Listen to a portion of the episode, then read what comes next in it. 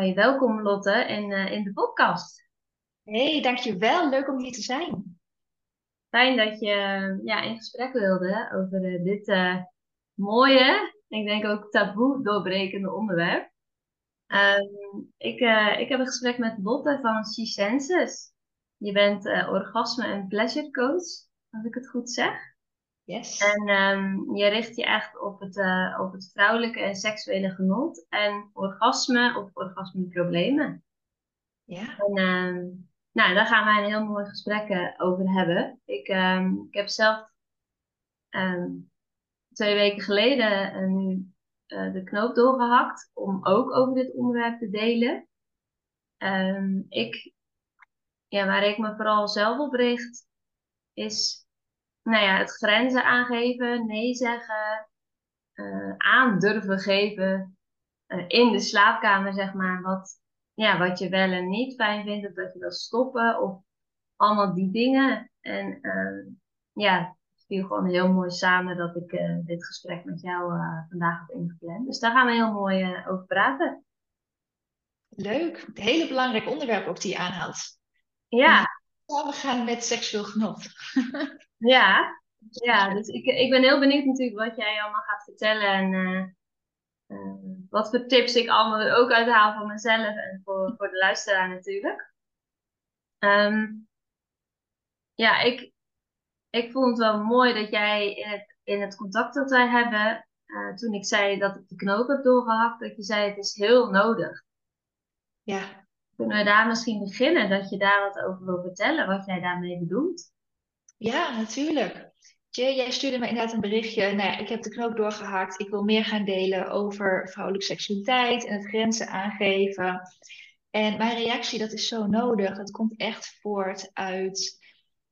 Kijk, we doen alsof we heel erg open zijn in deze maatschappij en in deze cultuur. Weet je wel, je hebt continu Billy-reclames en Second Love en ja, wat er allemaal wel niet is op het, uh, op het gebied van seks.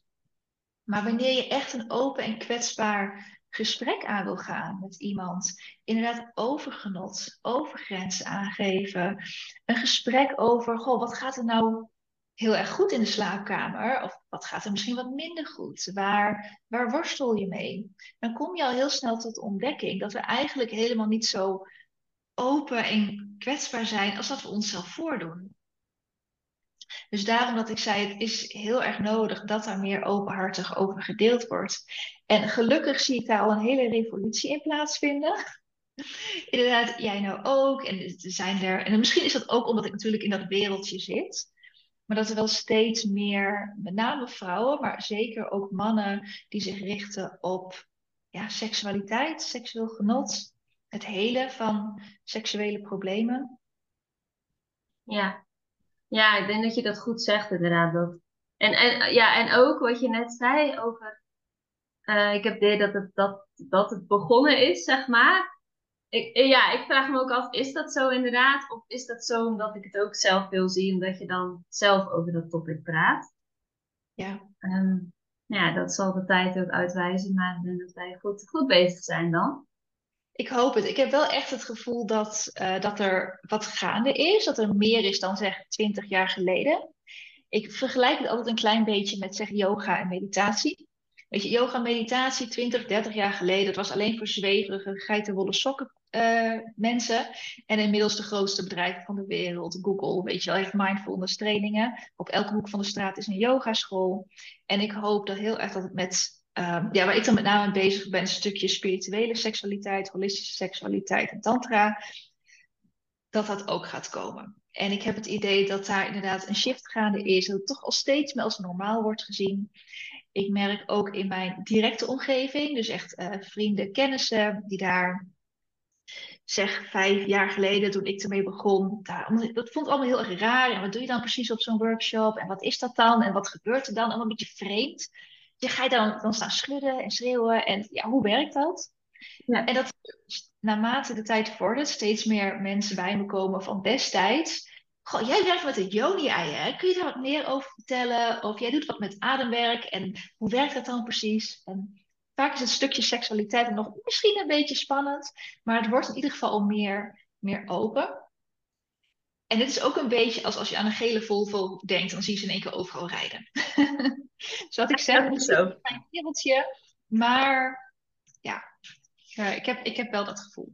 Ja, nee, Ja. dat klopt. Ja, zie je dat ook om je heen? Eh, zie ik het ook om me heen? Ehm, nou, ik, ik heb vooral ook wel dat ik gemerkt heb de laatste jaren dat ik zelf er opener over werd. Gewoon met vriendinnen. Ja. Want ik ben eigenlijk meestal wel degene die dan erover begint. Ja. Een paar die hebben het er gewoon niet over, maar een paar ook wel. En dat als ik dan wat opener werd, dan gingen hun ook ineens ja, los. Dan dacht ik, oh, dit had ik helemaal niet van jou verwacht. Ja. En dat is natuurlijk, dat vind ik juist super mooi en super leuk. En ehm, ja, als het daar al begint, denk ik dan, als we daar al iets aan toe kunnen voegen aan de wereld, om het maar zo te zeggen, dan, dan vind ik dat heel, ehm, heel mooi en heel fijn. Ja, ja mensen Ja. die moeten vaak de, de openheid en de veiligheid ervaren om het erover te kunnen hebben. Het is Ja. heel lastig om een gesprek te starten vanuit jezelf. Om te zeggen van, goh, weet je, ik ervaar dit of dat in de slaapkamer of dat of dat met mijn partner. En wanneer iemand inderdaad al er open inschiet, dan is het makkelijk om daar mee te praten. En dan merk je toch vaak dat mensen heel opgelucht zijn van, oh, ik heb hier zo lang mee gezeten. Wat fijn dat het nou, nou uit is, snap je? Ja, klopt. Dat ik ook. Ja. Hey, en ehm, ja, je had het net al een beetje over eh, vrienden en zo, dat die eerst zeiden van, eh, ben je nou toch allemaal aan het doen, hè? Ik ben wel benieuwd. Ehm, ja, misschien moeten we even terug naar helemaal het begin. Hoe het zo is gekomen dat jij doet wat je doet. Ja.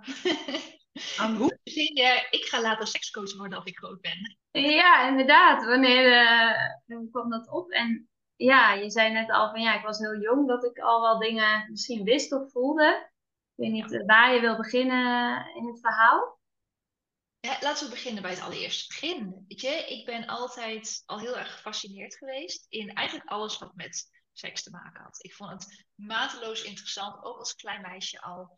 Weet je, en hoe kom je als klein meisje in contact met nou ja, seksuele dingen? Het is heel simpel, de Veronica-gids. Dat je dan van die hele kleine plaatjes met 06 en oh, weet je, of wanneer er een vrijscène op tv was en mijn ouders ik kan niet zeggen dat ze er super open in zijn, maar ze hebben het ook nooit over sto- onder stoelen of banken gedrukt. Dus vrij Oké. okay. bleef bij ons thuis gewoon opstaan, wat een heel goed ding is, denk ik.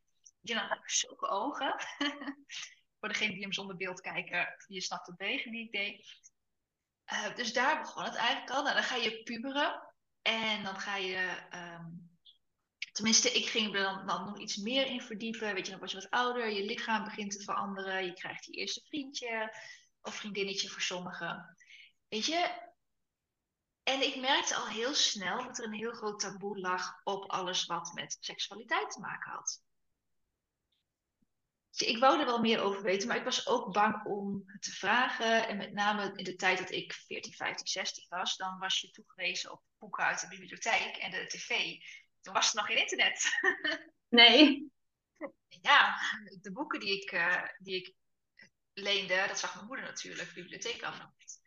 Dus dat ging allemaal niet zo. En ehm, ik, heb het een klein, ik heb het echt onderdrukt. Omdat Ja. ik merkte, het taboe, weet je, met name als vrouw zijnde.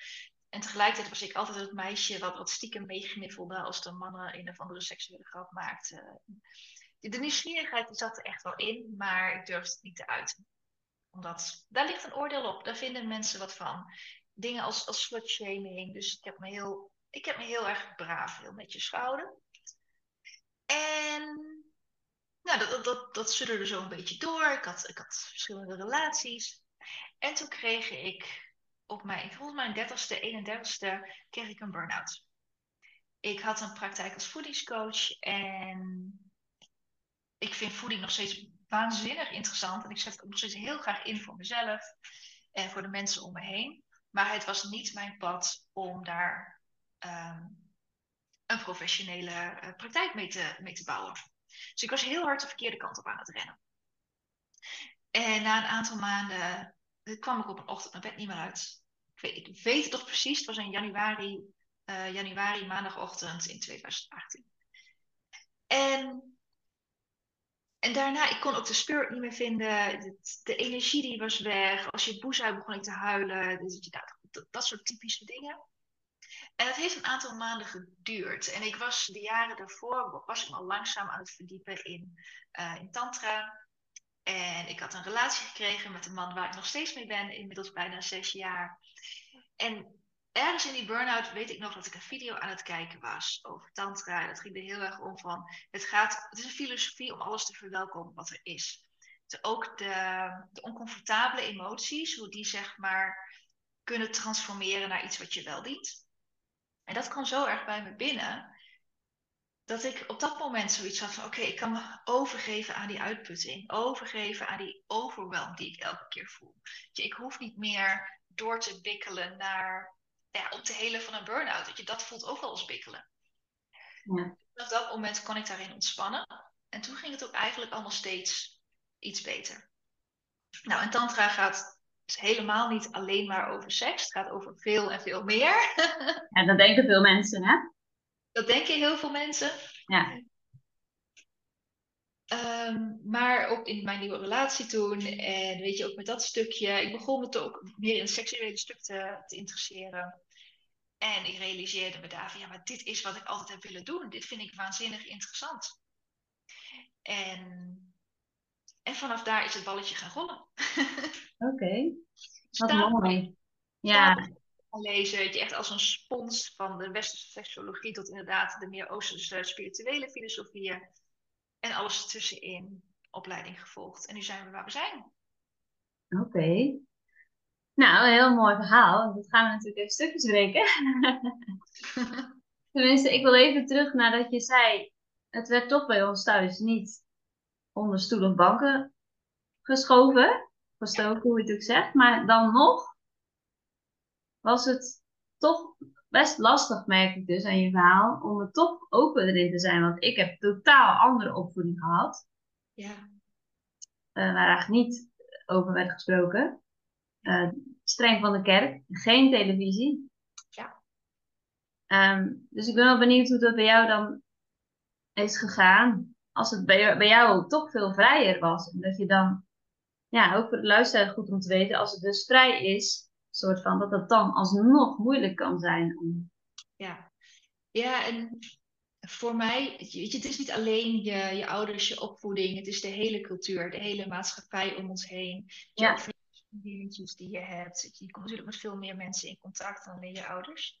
Maar als ik terug ga echt naar mijn kindertijd, het was niet zo dat mijn moeder mij verteld heeft waar mijn clitoris zat, waar die voor diende, of dat ik de veiligheid voelde om het aan haar te vragen, of dingen met haar deelde over, over mijn eerste vriendjes, dat ik ermee naar bed ging, dat soort dingen. Dat niet. Maar met mij werd wel gewoon netjes verteld waar baby's vandaan kwamen. Wat ik zei, vrijzenders op tv werden niet weggezet. Ik heb mijn ouders heel erg vaak zien knuffelen. Wat ik toen als kind echt ontzettend vies vond. Maar ja dat ik dat als een normaal heb gezien. En ja, in puberteit vond ik het allemaal wat, wat meer ongemakkelijk. En dan krijg je natuurlijk ook vriendjes en vriendinnetjes die ook wel allemaal een mening over hebben. Maar ja, van echt van jongs af aan heb ik weinig negatieve boodschappen gehad op het gebied van seksualiteit. En daar ben ik nog steeds heel dankbaar voor. Ja, want ik, ik zie bij cliënten vaak dat het heel, heel anders kan zijn.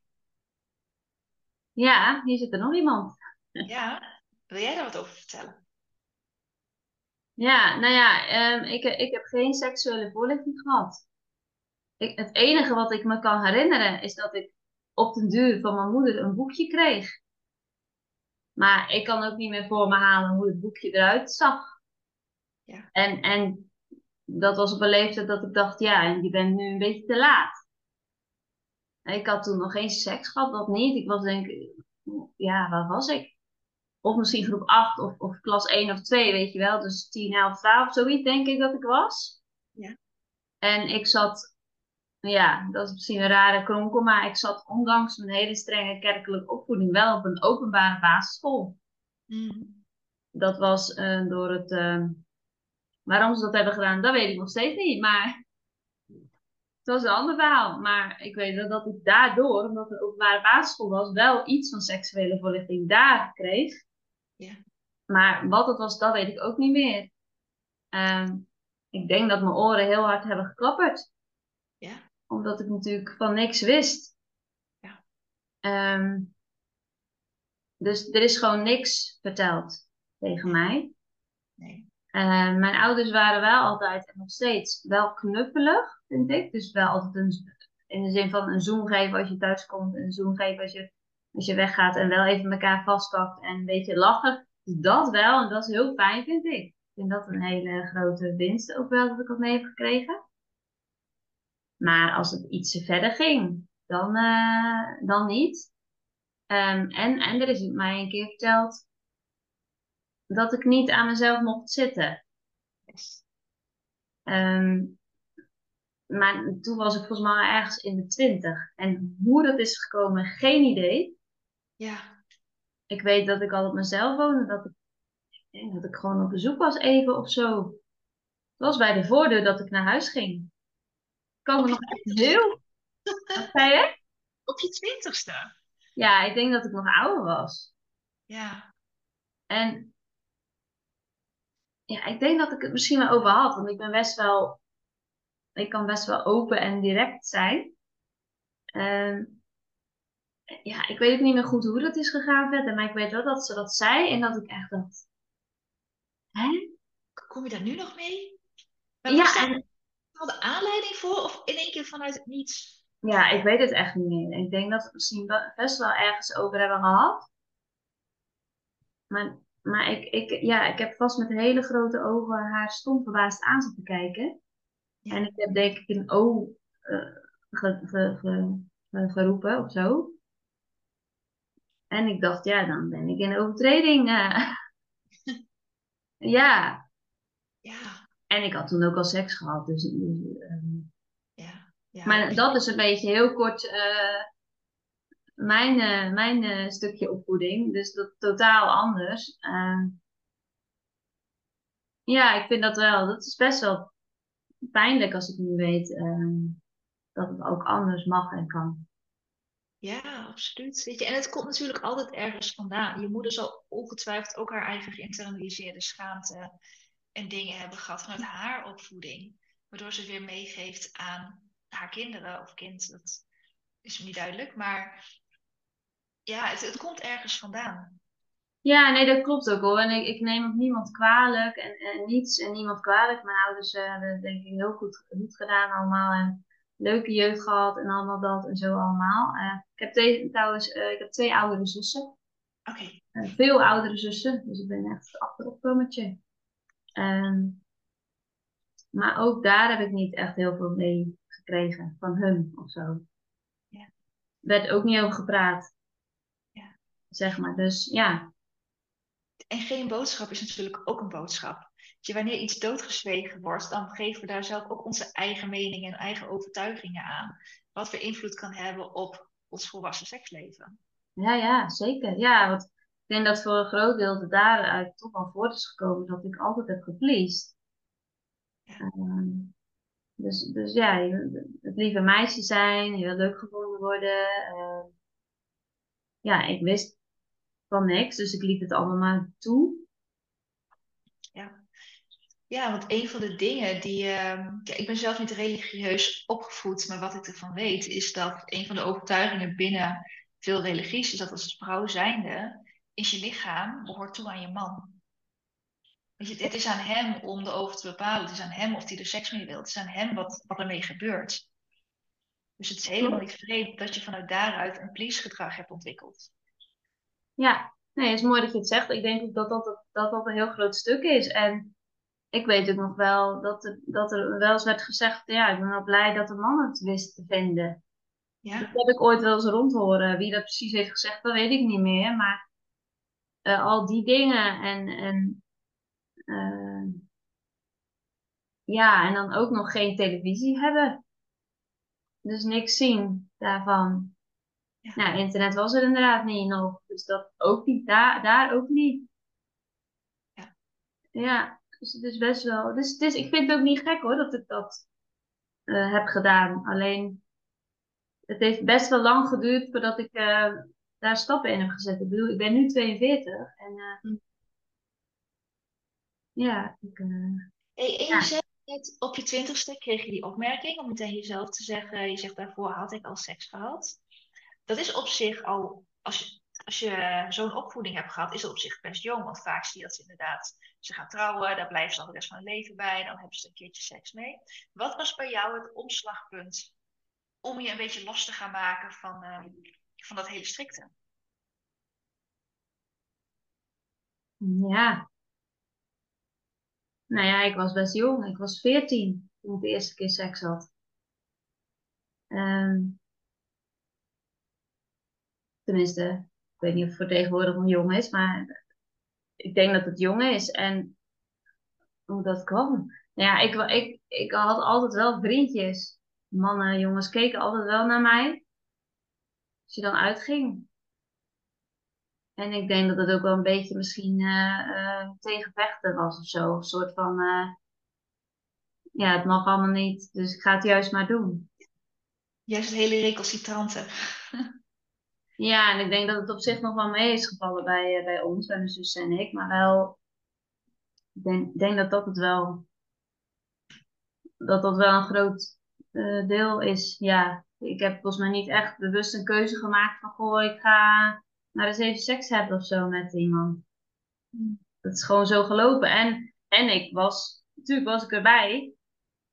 Maar ik denk wel, als ik veel meer bewust van was geweest wat, wat er ging gebeuren, dan had ik waarschijnlijk gezegd, of gedacht, wil ik het eigenlijk wel? En had ik dat uitgesproken. Maar ja, dat deed ik natuurlijk allemaal niet. Ja. Dat heb ik ook jaren niet gedaan. Nee.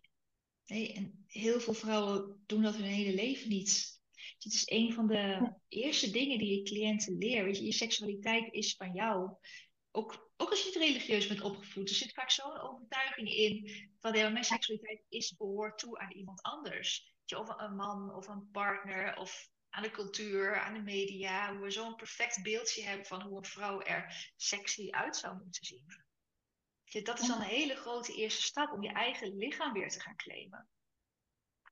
En inderdaad te leren, wat zijn je verlangens, je behoeftes en je grenzen. Ja.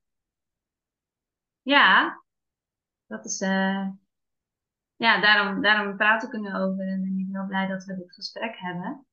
Yes. Ik denk dat er ook wel opmerkingen soms gemaakt worden van. Uh, het is maar seks, maar dan denk ik, ja, maar hallo. Je zegt toch ook niet, het is maar eten of het moet maar slapen. Het is gewoon een deel van het leven. Ja. Tenminste, dat hoop ik dat dat is en dat het dan ook leuk is voor je. Ja. Uh, ik ben heel benieuwd um, wat je net al zei. Kunnen we daar even heen over het stukje wat dacht de omgeving allemaal en hoe ben je toch tot je keuze gekomen om dit te gaan doen wat je doet? Hoe, ja, hoe ben je daarmee omgaan? Misschien met eigen stem in je hoofd, maar ook met familie, vrienden, ja, die burn-out was een hele grote trigger. Echt het gevoel dat ik gewoon geen andere keuze meer had dan te doen waar mijn passie lag.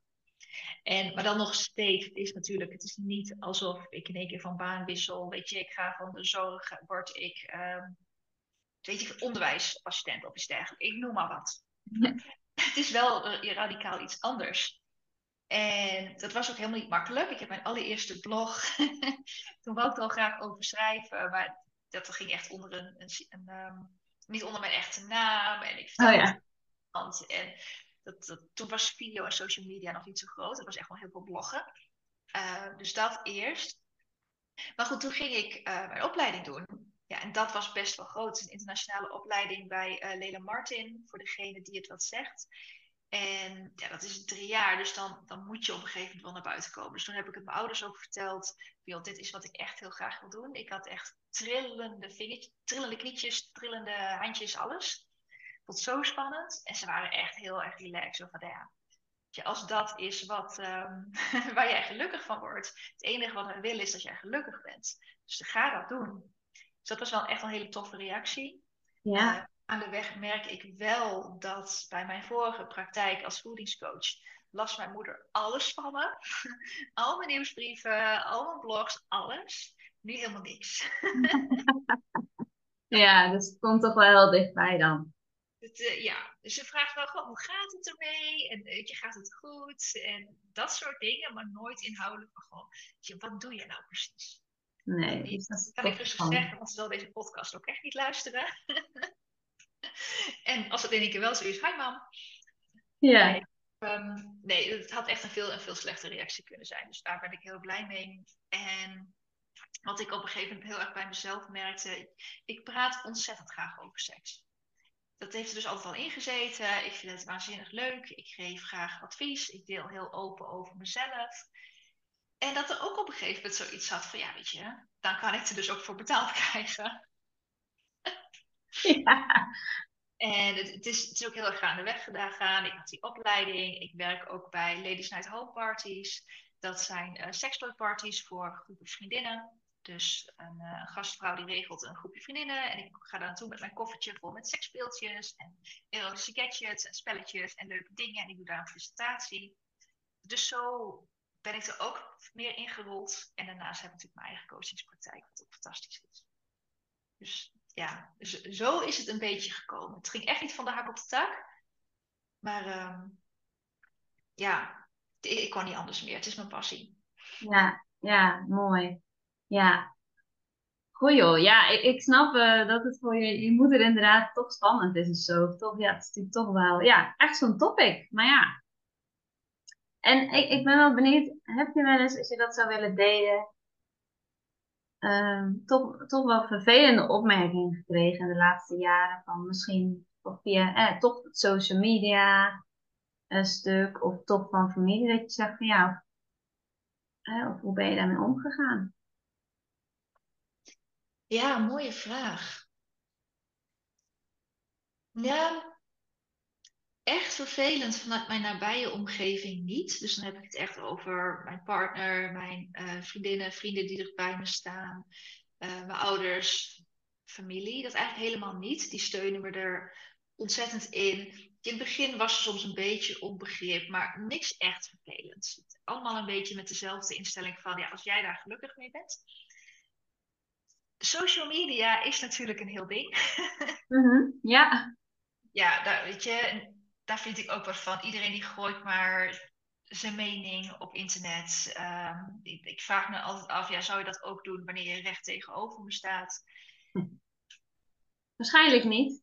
Nee, waarschijnlijk niet. Nee, dus je zit veilig achter een schermpje. veilig achter een schermpje. Wat ik met name vervelend vond aan opmerkingen op social media, dat was dan met name in DM's, zijn mannen. Mannen die de intentie niet begrijpen van wat ik doe. En die dan met bepaalde platte, grove, platvoerse opmerkingen komen, vragen ehm, waar ik niet van gediend ben. Dickpics, dat soort dingen, dat krijg ik. Ja, dus dat vind ik vervelend. Ik moet zeggen, dat in het begin vond ik dat best schokkend. Kon ik daar ook echt wel even van slag van zijn. Maar op den duur, ja, weet je, als ik daar allemaal mijn energie aan moet gaan besteden, weet je, dan, dan blijf ik bezig. Dus ja, het gaat nu gewoon heel erg snel op de blokkeerstand en naar Ja, je blokkeert het gewoon. Ja. Ik, ik, blokkeer alles. En ik heb me er zelf ook in, in mogen oefenen om te kijken waar komt het, waar komt een dergelijke opmerking vandaan. Ja. Kijk, ik had één keer heb ik een dergelijke opmerking gehad van een man. En toen ben ik iets verder gaan kijken naar zijn profiel. En toen bleek het een wat oudere man te zijn. Hij zat in een rolstoel. Ik scrolde zijn profiel door. Zo te zien had niet heel erg veel sociale contacten, geen relatie. En dat beoordeel ik nou op basis van zijn profiel. Dat is natuurlijk niet helemaal fair. Maar nee. wat ik aan kon zien, zag het eruit als een hele eenzame, onzekere man in een rolstoel. Kijk, ik snap dat er dan een bepaalde behoefte is, een verlangen is naar intimiteit, naar verbinding, naar ja, liefde misschien wel. En dat het zich misschien zo uit in een dergelijke opmerking naar iemand die vrij praat over seks, dat dat verkeerd begrepen kan worden. Kijk, om daar ook compassie voor te hebben. Ik heb hem wel gezegd, normaal reageer ik dus niet en blokkeer ik hem. Ik heb deze man heb ik gezegd van ik zie waar, uh, waar het mogelijk vandaan komt. Dat is oké, maar je bent hier wel een grens over gegaan en ik ga je nu blokkeren. Dus dat zijn de, eigenlijk de vervelendste dingen die ik, uh, waar ik mee te maken heb gehad. En als dat alles is, dan valt het tot nu toe nog mee. Ja, ja. En heb je ook wel eens, uh, uh, je deelt het meest op Instagram volgens mij, toch? Ja. Ja. Zit jij ook op TikTok of niet? Nee. Nee. nee daar was ik Nee. heel klaar mee. Ja, ja ik, ik deel zelf op Instagram en TikTok. ja. Ja, ook nog maar kort. Maar TikTok gaat natuurlijk meer los qua reacties. Ja. Ehm, dus ik reageer er soms wel op. Ja, ik, ik zit ook nog een beetje in de ontdekking daar, zo eh, hoe ik dat allemaal ga doen. Maar op Instagram heb je misschien ook wel eens reacties gekregen waar je dan wel op reageert ook? Of, of wist je dan? Of, of is dat, ja, verschillend misschien? Kan ik. Ehm, ik heb een paar keer, ik heb een paar video's op TikTok geplaatst. En ik merkte inderdaad dat daar heel veel reactie op kwam. En dat het me heel veel energie kostte, dat ik er eigenlijk helemaal geen zin in had. Weet je, om de mensen te bereiken, die wat hebben aan mijn boodschap, waarvoor mijn boodschap waardevol is. Als ik dan eerst door honderden reacties moet scrollen van puberende jongens die er maar wat uitgooien. Ja, dat was het me niet waard. Heb ik op Instagram, ja, met name dus in de DM's van de mannen, wat ik net vertelde, openbare reacties. Het hangt er heel erg van af. Kijk, als iemand oprecht een, weet je, een discussie aan wil gaan, als we van mening verschillen, dan vind ik geen rare reactie. We hebben een verschil van mening en daar kunnen we over praten. Dat is oké. Maar wanneer iemand echt respectloos wordt, ja, verwijderen en blokkeren. Ja. Ik, ik ben daar echt heel makkelijk in. Ja, Dus nee, maar dat is, Het is mijn energie. En ja, ik richt me liever op de mensen die, eh, ehm, die me wel waardevol vinden. nee, maar heel mooi. Heel mooi om dat te doen. Ja, ik denk ook voor de luisteraar goed om te weten hoe dat werkt en eh, hoe je daarmee om kan gaan, gelijk ook als tip. Ja. Ehm, ja, mooi. Ehm, ja, ik, ik ben natuurlijk ook heel benieuwd naar wat je precies doet. Dus we, je, hè, want we- stopten net met, eh, ja, nu, nu ben ik waar ik nu ben. Maar waar is dat? Dus hoe Ja. je- ja, wat doe je? Ja, wat doe ik precies? Nou, in een notendop, ik help vrouwen die zich geremd voelen ehm, in hun seksuele genot naar meer pleasure, intimiteit, passie in de slaapkamer. En misschien herken je het wel dat je na de seks rol je van hem af of van haar af en je staat aan het plafond met de gedachte, was dit het nou? Wat is er mis met mij? Het hangt net een beetje af wat eh, de gradatie van je, eh, van, je, van je verlangen is. Maar dat het niet is, ja, dat het niet echt is waar je naar verlangt. Weet je, de seks vind je heel fijn, het is intiem, het is verbindend. Maar je hebt intuïtief dat gevoel van, oh ja, maar ik kan hier, ik kan hier meer uithalen. Er is meer om te ontdekken. En ik zei net al even in het voorgesprekje, aan je seksuele genot zit geen plafond. Ik ben ook nog aan het ontdekken. Ik heb tot mijn dertigste gedacht dat wat ik ervaarde, dat dat het was. En het was helemaal niet slecht. Seks was prima, mijn orgasme was prima, maar er is zoveel meer. Ja, Het is nergens een oordeel naar, weet je, dat er ook maar iets minder is dan, of wat dan ook. Ik blijf altijd ontdekken en ik heb inderdaad, het is geen plafond. Er komt geen einde aan. Ik hoor van mijn eigen teachers, en mijn eigen docenten waar ik eh, trainingen en opleidingen heb gedaan, die zeggen precies hetzelfde. Nou, die zijn al jaren, jaren verder dan mij. Dus dat vind ik heel mooi om dat vrouwen te leren. Zo van, je climaxorgasme is fantastisch. En als je geen climaxorgasme hebt, dan kan ik je leren ehm, hoe dat zou kunnen. En er is nog veel en veel meer pleasure te ontdekken. Want de meeste vrouwen ontdekken nooit van hun leven waar hun lichaam toe in staat is. Dus dat is wat ik doe. Ja. Pleasure en orgasmecoach. Ja. klinkt goed. Ja, en, en wat ik er ook aan toe mag voegen is dat het is nooit een setje tools en technieken die ik je zo kan overhandigen. Van kijk eens, drie rondjes linksom en dan is de klus geklaard. En dat geval. Je heel vaak remmingen en blokkades in seksualiteit en in genot, die zitten ergens in je systeem, in je onderbewustzijn. eh, wat mogelijk uit je kindertijd komt, mogelijk uit vorige levens, mogelijk ergens een overtuiging die je opgedaan hebt, wat zich is vast gaan zetten in je lichaam en in je onderbewustzijn, waardoor je dus een bepaalde rem of een blokkade ervaart op het moment dat je zo kwetsbaar bent als wat dat is met seks. En trouwens, wanneer ik seks zeg, het kan met een partner zijn, het kan ook solo seks zijn. Weet je, dat is ook de normaalste zaak van de wereld. Dus, dus het hoeft niet altijd met een partner. Maar inderdaad, heel vaak van dat soort dingen beginnen al heel erg vroeg in je jeugd, of misschien zelfs daarvoor. En waarschijnlijk, heel veel mensen denken waarschijnlijk gelijk aan trauma, grensoverschrijdende dingen. En dat is dat is groot, dat is verschrikkelijk, dat overkomt één op de drie, drie vrouwen. Één op de drie vrouwen. En wat ook wel impact kan hebben op je uh, volwassen seksuele leven, zijn dingen als dat je hand werd weggetrokken op het moment dat jij jezelf aanraakte als kleuter. Wat volkomen onschuldig en natuurlijk gedrag is voor een jong kind.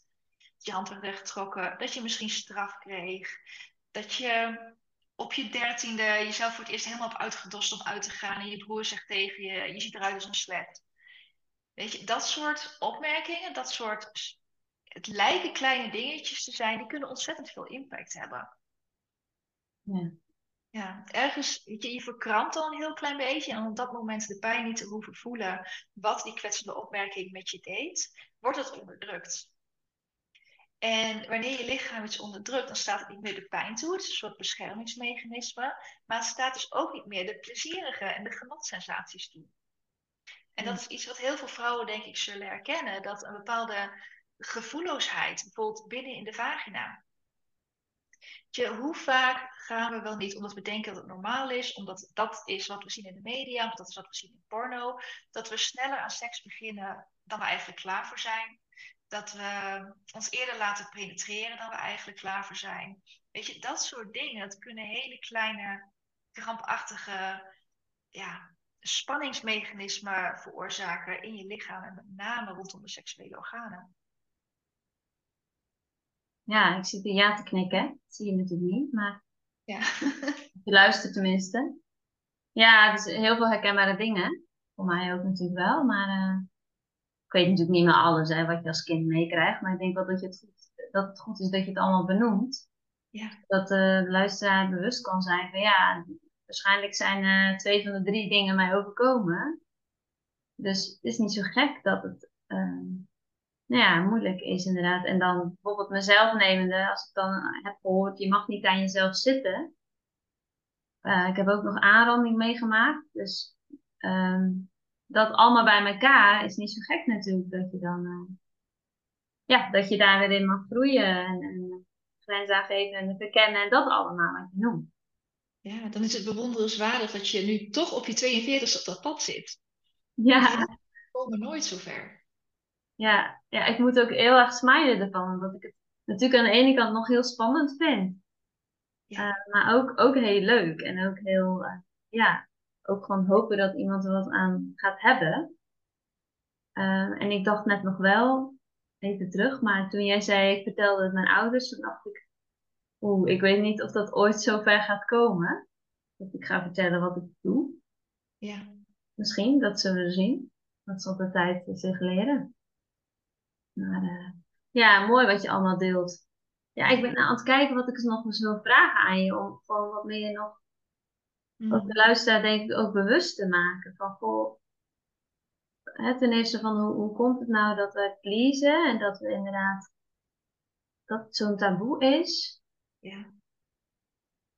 Ja, dan mag ik nog even verder op het pad, want ik bedenk nog iets wat ik, wat ik toe zou kunnen voegen. Ja, dat, wanneer je nou denkt, want jij zei net inderdaad, ja, ik kan het me niet bewust herinneren, maar mogelijk twee van de drie dingen heb ik meegemaakt. Het hoeft helemaal niet te zijn iets wat je bewust herinnert. Het kunnen hele kleine dingetjes zijn. Bijvoorbeeld dat, tenminste toen ik kind was, ik was later op een verjaardag bij een vriendin met een jong dochtertje. En toen zag ik dat de Barbies tegenwoordig een slipje aan hebben. Maar toen ik kind was, was dat niet zo. Weet je, de vulva was gewoon egaal. Het was niks. En dan kun je zeggen van, ja, dat is netjes. Ja, maar daarmee wordt er wel weer iets doodgezwegen, wat een heel normaal lichaamsonderdeel is. Ken had tenminste nog een bobbel. Weet je? Dus ik ben voorstander van het slipje bij Barbie. Nog liever gewoon een vulva. Maar goed, daar zijn de meningen over verdeeld waarschijnlijk. En of iets waar ik me ook heel boos over kan maken, zijn intiem hygiëneproducten in de supermarkt of in de drogist en de reclames die daarbij horen. Daar wordt echt onzekere pubermeisjes wordt aangepraat dat ze stinken, dat ze lekken, dat het niet natuurlijk is. Weet je, het vocht uit je vagina is volkomen normaal. En zodra het vreemd ruikt, moet je naar de dokter en niet gaan smeren met synthetische producten. Weet je, dat soort dingen die we in de media en in, de cultuur, in onze cultuur hebben. Je, ik denk dat dat maakt waarom mensen er vaak zo bekrompen, zo onzeker en zo getriggerd door raken. Ja, Ja. Ik, ik heb echt nu ineens een gedachte dat ik denk, oh, ik weet nog dat een keer een vriendje tegen mij zei, je moet je met zeep wassen. Ja. Terwijl dat niet zo is, toch? Het verstoort de pH-waarde, wat alleen maar... Ik weet het wel, maar ik dacht, vraag het wel aan de kenner. Ik dacht, en toen zei ik al, nee, dat moet juist niet. Want dat, dat is niet goed. Schoon met water, schoon, dat wel. Maar niet met zeep juist daar. Ik weet niet of mensen dat, ik hoop dat mensen dat weten. Maar dan heb ik nu in ieder geval verduidelijkt. Ja, niet doen. Nee. Maandverband, kies iets van biologische katoen als je het al wil gebruiken. Of pak een menstruatiecup. Want al die synthetische, geparfumeerde rotzooi, echt hou het ze weg. Ik heb zelf best wel veel last gehad van schimmelinfecties en dat soort dingen. En dat is helemaal veranderd sinds ik inderdaad dit soort dingen ben toe gaan passen. Maar het, het beïnvloedt je leven. Het is zo ontzettend vervelend. En echt, je bent natuurlijk, of je bent mooi en natuurlijk en precies goed zoals je bent. Weet je, dat is nog zo'n beperkende overtuiging. Dat we alleen maar echt heel netjes roze vulvaatjes zien vanuit porno. Mhm. Dat is ook totaal niet realistisch. Weet je, je, je binnenste, ik noem het altijd vulva-lippen, want dat is er nog geen, schaamlippen. Dat geeft onbewust al een soort van imprint van, ik heb dus iets om me voor te schamen. Ja. Vanaf nu, vulva-lippen alsjeblieft. Maar je binnenste vulva-lippen, als die langer zijn dan de buitenste, volkomen normaal. Als ze verschillende kleuren hebben, volkomen normaal. Als ze ongelijk zijn, is ook normaal. En dit is voor mij een heel groot ding geweest om daar overheen te komen. Ja, zo mooi dat je dit benoemt. Want ook natuurlijk, dat komt natuurlijk ook uit de porno. Eh, ook piemels, dan denk ik, die zijn toch ook allemaal verschillend. Dus bij de dames is het ook verschillend. Ja. Ja, en niet alleen de buitenkant. Inwendig zijn we ook verschillend. Ja. Het is allemaal volkomen normaal en uniek en prachtig. En, maar inderdaad, we zien alleen maar mooie, slanke, jonge mensen seks hebben. En ja, het, het, doet iets met je naarmate je opgroeit. Ja, ja, ja. Het is echt een, eh, naast al dat opvoeden waar we het net over hadden, natuurlijk ook inderdaad een maatschappelijk ding. En dan de porno nog natuurlijk en alle, alle plaatjes. Wat je allemaal ziet. Ja, Ik ben heel benieuwd, want ik, ehm, een paar weken geleden was er volgens mij, ik kijk eigenlijk zelden nieuws, maar ik denk dat ik het via Facebook heb gezien.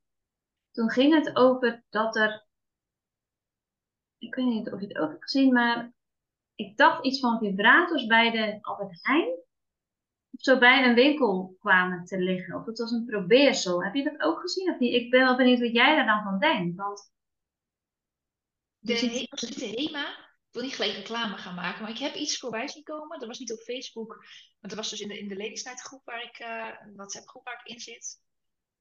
Ik heb er niet heel nauwkeurig naar gekeken wat voor winkel dat nou was. Nee, dat maakt ook eigenlijk niet uit inderdaad. We hoeven geen reclame te maken. Maar ik ben wel benieuwd wat, jou, wat jouw mening daarover is. Of jouw visie. Want ja, ik heb het heel kort voorbij zien komen. En toen gingen mensen erover praten. Daar hebben ze geïnterviewd geloof ik. Van goh, ja, nou ligt dit zo heel erg wijd en die open. Ligt dat daar?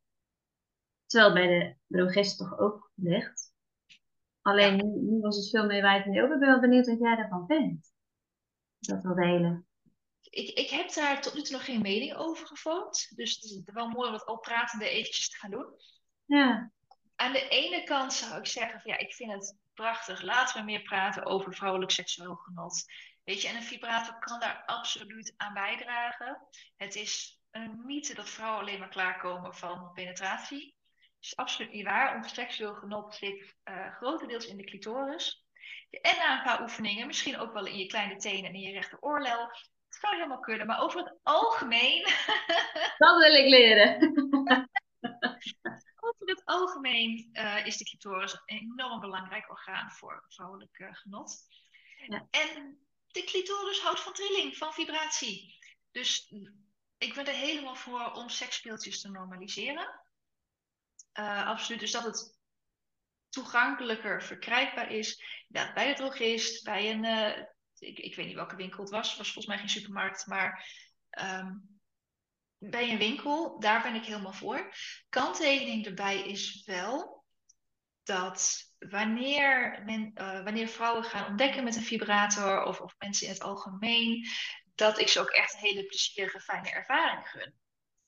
En wanneer je een speeltje dus koopt bij een, ja, zeg bij een drogist, heb je er verder geen uitleg bij. Mogelijk is het speeltje van lage kwaliteit, want ik zie soms liggen voor 10, 12 euro. Ik denk, ja, dat kan niet goed zijn. En dan gelijk eventjes een opmerking over speeltjes besteld bij de welbekende Chinese goedkope uh, webshop. Er zijn geen er zijn geen regels buiten Europa over seksspeeltjes. Het kan zomaar zijn dat de, de siliconen of het plastic bepaalde hormoonverstorende stoffen bevatten. Het kan zijn dat het motortje heel erg slecht is. Er zijn verhalen bekend van een motortje wat kan ontploffen. Nou ja, leuk als je dat net daaronder hebt, zeg maar. Dat, dat wil je gewoon niet. Nee. en je vaak is een enorm absorberend orgaan. Dus je schadelijke stoffen neemt zich in je op en dat gaat in je lichaam circuleren. Dus blijf sowieso weg van speeltjes buiten. Ik zeg Europa, het zou ook buiten Nederland kunnen zijn. Ik weet het niet helemaal zeker meer. Volgens mij is het Europa. Dus uh, wat bij de, de goedkope speeltjes die in het algemeen verkrijgbaar zijn, die zullen niet schadelijk zijn. Dat geloof ik niet. Ik denk ook niet dat de kwaliteit bijster goed is. Sowieso ga altijd voor siliconen. Siliconen is, um, is een veiliger materiaal. En ik heb zelf nooit zo'n goedkoop speeltje uitgeprobeerd, om heel eerlijk te zijn. Dus ik kan daar moeilijk een mening over vormen. Dan over dat het auto niet open ligt, voor iedereen zichtbaar. Persoonlijk ben ik voor, omdat vanwege de openheid op vrouwelijk seksueel genot. En ik kan ook begrijpen dat mensen daar met kinderen lopen die dat heel erg ongemakkelijk vinden. En ik zou ook willen zeggen van ja, weet je, laat iedereen in zijn waarde en zijn of haar eigen uh, seksuele opvoeding geven aan het kind. In plaats van dat het zo upfront ermee geconfronteerd wordt. Ja, in your face, zeg maar. Ja, in your face. En aan de andere kant, dat wordt ook niet heel erg veel en ook niet heel erg goed gedaan. Dus ja, het is een complex, uh, complex iets. Ja, ja. Maar wel mooi wat je deelt ook over de speeltjes inderdaad. Ik ik ben ook aan het denken, heb ik wel eens heel goedkoop. Nee, ik heb wel eens zo'n Ladies Night uh, inderdaad gedaan. Dat is echt al heel lang geleden. Dus misschien eens een keer uh, weer een idee voor me. Ze bestaan al 20 jaar, dus dat zou zomaar kunnen. Wat zei je? Ze bestaan al 20 jaar dit jaar, dus dat zou zomaar kunnen. Oké, ja. Ja, dat is echt al een tijd geleden, dus dat is weer eens een idee. Maar uh, ik heb inderdaad volgens mij ook nog nooit andere speeltjes uitgeprobeerd dan dat ik daar toen heb gekocht en later nog eens iets. Maar uh, ja, en inderdaad is het ook gewoon goed om je lichaam te, te verkennen met gewoon handen en dergelijke. Ja, absoluut. Ja. ja, zeker. Ik ben helemaal voor weet je, de variatie. Het is niet één of ander. Het, een sluit het ander niet uit. Um, weet je, ik ken vrouwen die uh, lastig een orgasme kregen en dat het wel lukte met een vibrator na jaren, jaren, jaren struggelen en denken dat er iets mis met ze was. En denken dat ze kapot zijn van, van beneden. En dan met een vibrator is dat in één keer opgelost. Dus in die zin hebben speeltjes echt wel een plek. En ja, ontdek jezelf met je handen. En met jezelf en met de tong van een partner of weet je, wat, whatever floats your boat. Het is voor mij echt de variatie wat het, wat het leuk maakt en wat het interessant maakt. Ja. Nou, mooi.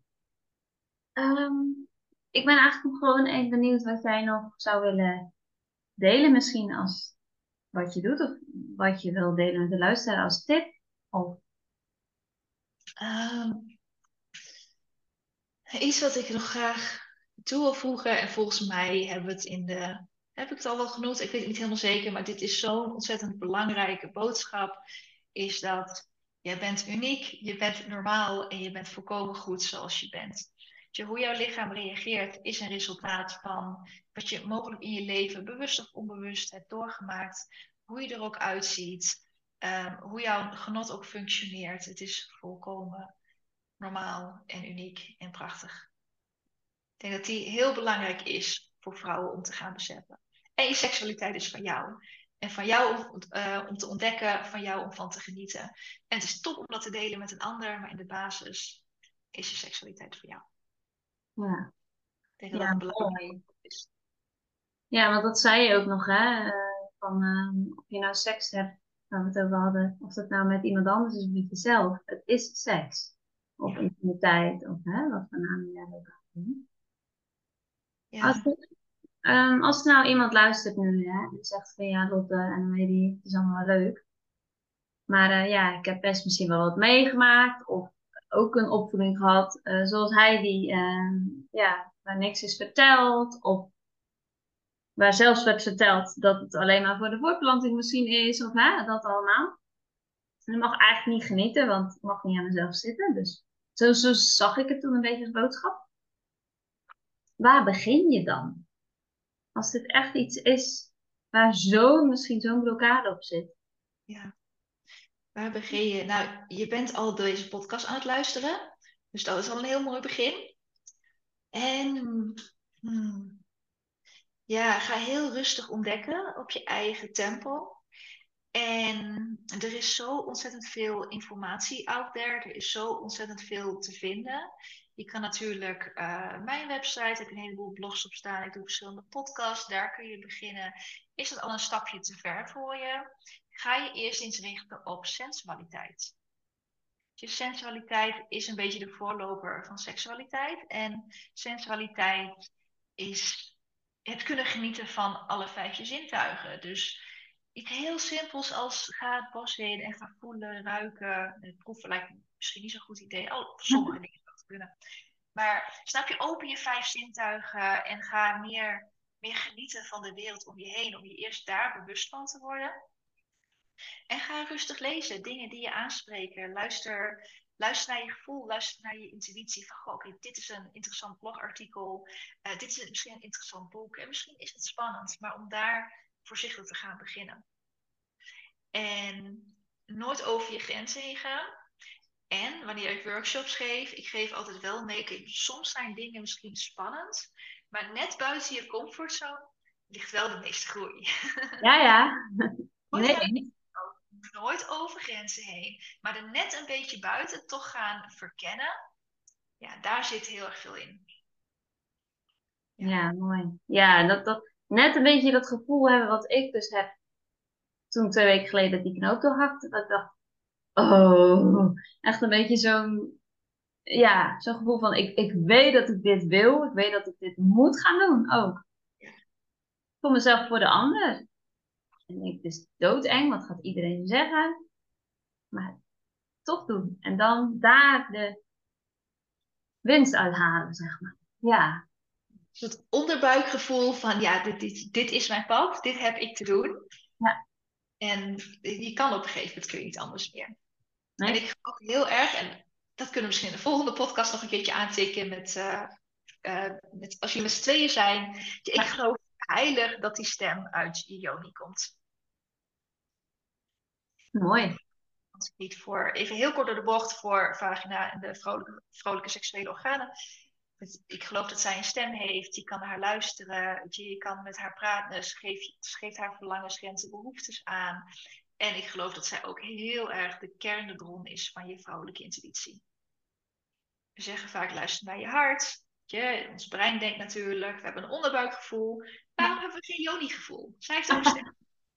Dat is, voor mij ligt het allemaal in één lijn.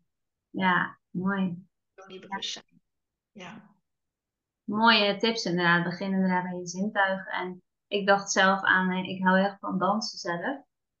Ik ben sinds, sinds, een jaar, een dikke jaar aan het salsa met yoga dansen. Waar juist het contact met die mannen heel erg ook is. Maar dat hoeft dus niet gelijk. Maar ga gewoon dus bewegen, denk ik, gewoon zelf in huis. Ja. Gewoon op de, zet een leuk muziekje op en ga gewoon bewegen. Ik denk dat het misschien ook wel iets is. Ja, ja een, leuk muziekje en bewegen. En om je eigen lichaam beter te leren kennen. Voel is in je lijf wat, daar, wat is daar aanwezig. Welke sensaties op dit moment. En hoe wil mijn lijf bewegen. In plaats van hoe wil ik mijn lijf bewegen. Of hoe ziet het er mooi uit. Of wat zijn de stapjes die ik ken. Maar om je lijf te gaan bewegen vanuit, ja, vanuit van binnen, zeg maar. Ongeacht hoe dat eruit ziet. Mooi, mooi. Ga het doen, mensen, als je luistert. Ga ergens beginnen. Ja. Hey Lotte, um, ja, ik dat we een eind komen aan het einde van het gesprek. Yes. Is er nog iets wat, wat ik misschien nog had moeten vragen? Heb je nog iets van dat wil ik echt nog wel echt delen? Ik denk dat het nog even mooi is om te benoemen dat uh, wanneer je nou uh, enthousiast bent geraakt van dit gesprek, wanneer je geïnteresseerd bent van, oh, er valt veel meer te ontdekken en weet je, je vindt het leuk, dan uh, hebben wij allebei inmiddels een, een Instagram-kanaal waar we, waar we actief zijn, waar we veel meer tips en tricks en humor en leuke dingen en van alles en nog wat delen. Um, ik, ik vlog ook graag over mijn persoonlijke leven. Ik vind het heel belangrijk om te laten zien dat ik als sexpert ook heel normaal ben. En ik heb ook af en toe mijn eigen, mijn eigen blokkades en mijn eigen dingen waar ik tegenaan loop. Um, dus daar plaats ik veel informatie, video's en dergelijke op. Uh, dan heb ik een website www.shesenses.nl. Er staan blogs op, er staan formale podcasts op. Deze podcast zal er ook op te komen te staan. Um, daar vind je ook meer als je echt de diepte in wil. Dan, ik, geef, ik geef regelmatig workshops op dit gebied. Ik heb een online programma. En daar staan ook drie videotips op. Drie videotips, unlock your pleasure. En dan ga ik nog veel dieper in op wat we in de podcast ook al een beetje aan hebben geraakt. En geef ik je tips om um, ja, hoe jij tenenkrullend genot kan ervaren en de beste orgasmes van je leven. Ah, dus daarheen gaan mensen. Ik zet natuurlijk al die informatie uh, in de show notes. Dus dan kan je daar uh, unlock your pleasure, zei je volgens mij heel mooi. Yes. Om daarheen te gaan en uh, verder te kijken wat Lotte allemaal doet en je, ja, wat je allemaal verder kan doen nog. Als je daar denkt klaar voor te zijn. En ook als je denkt dat je er niet helemaal klaar voor bent, wat we net al zeiden, ga toch, toch dat stapje zetten. Ehm, ja, ik denk dat het, uh, dat het een mooi gesprek was zo, Lotte. Heel erg bedankt dat je allemaal hebt gedeeld. En uh, de tips waar de luisteraar mee aan de slag kan. Mm, heel graag gedaan jij bedankt voor je openheid om over dit onderwerp te praten. Ja, ook heel graag gedaan. Ik vond het een heel leuk gesprek. Ja, dankjewel. Dank ook,